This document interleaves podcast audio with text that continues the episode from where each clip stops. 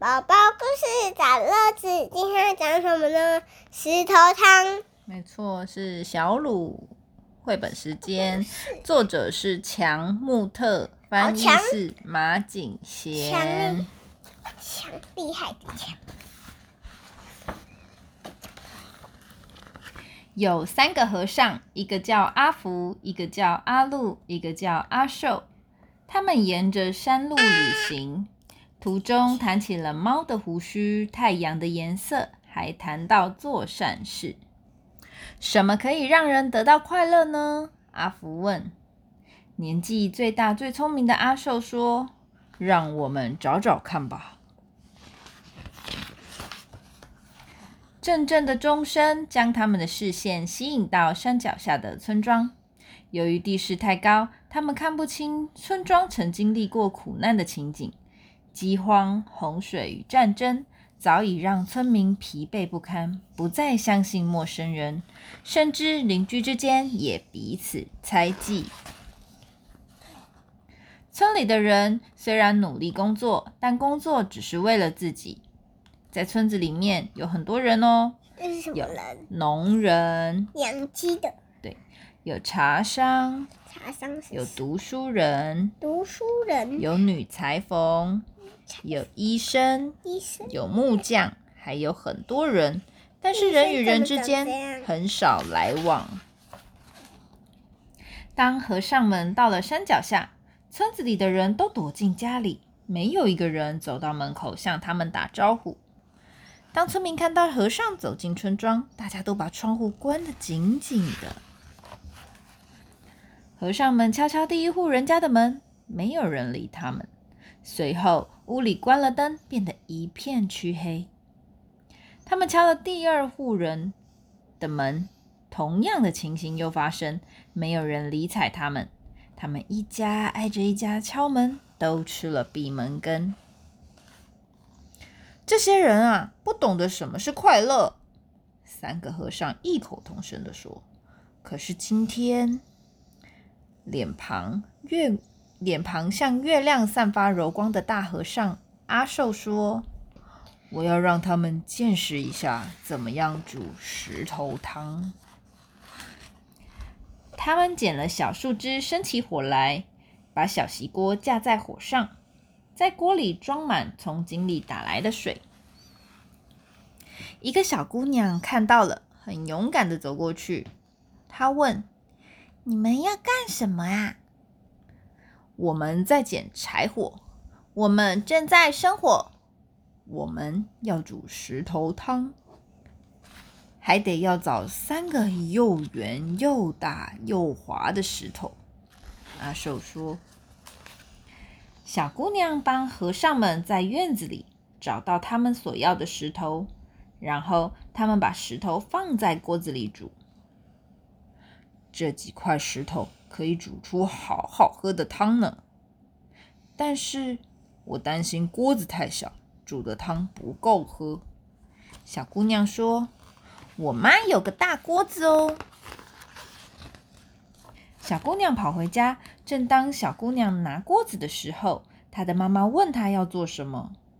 三个陌生人需要石头，三个陌生人要用石头煮汤，他们需要我们的大锅子。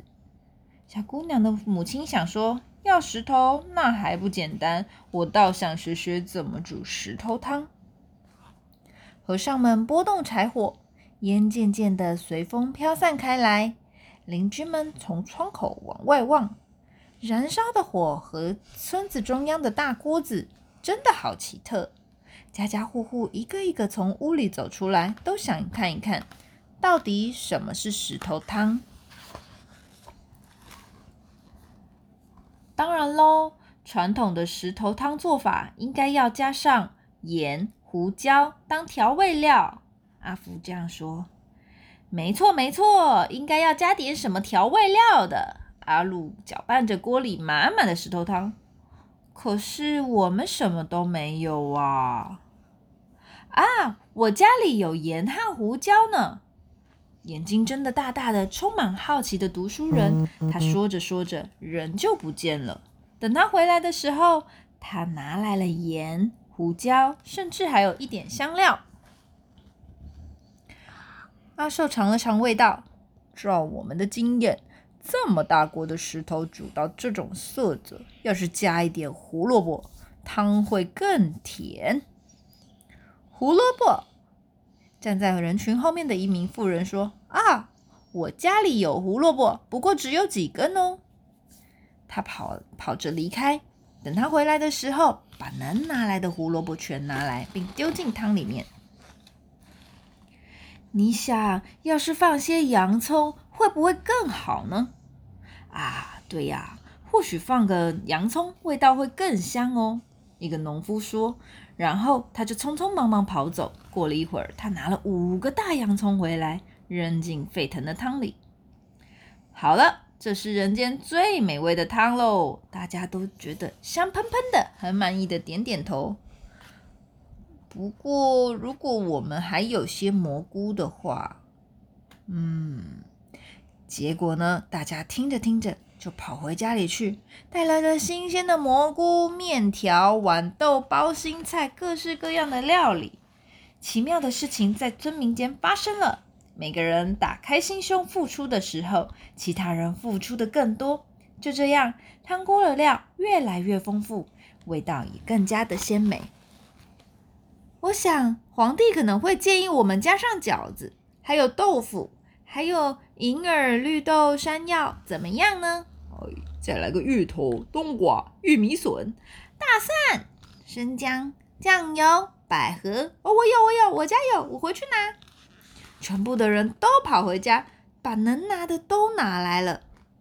和尚搅和咕噜咕噜的汤锅，多么香啊！村里的人大家都懂得付出了呢。还没看表演嗯，汤煮好了。村子里的人聚在一起，他们带来了白米饭、馒头，拿来了龙眼干甜饼，提来了茶水，点起了灯笼，大伙儿坐起来，一坐下来一起吃饭。记忆中，他们好像从来都没有像现在这样聚在一起享用大餐。盛宴过后，他们说故事、唱歌，一直庆祝到夜晚。然后村子里的人就不再锁上门了，并且邀请和尚们到家里去住，安排他们睡在非常舒服的地方。应该就是皮影戏吧？表演。对呀。一个温煦的春天早晨，在柳树下，大家依依不舍的说再见。谢谢大家让我们到家里做客，你们是最大方的人。谢谢你们，你们所送的礼物让我们很富足。你们让我们懂得分享，让人更富足。还要想一想，快乐就像煮石头汤一样容易呀。结束。结束完。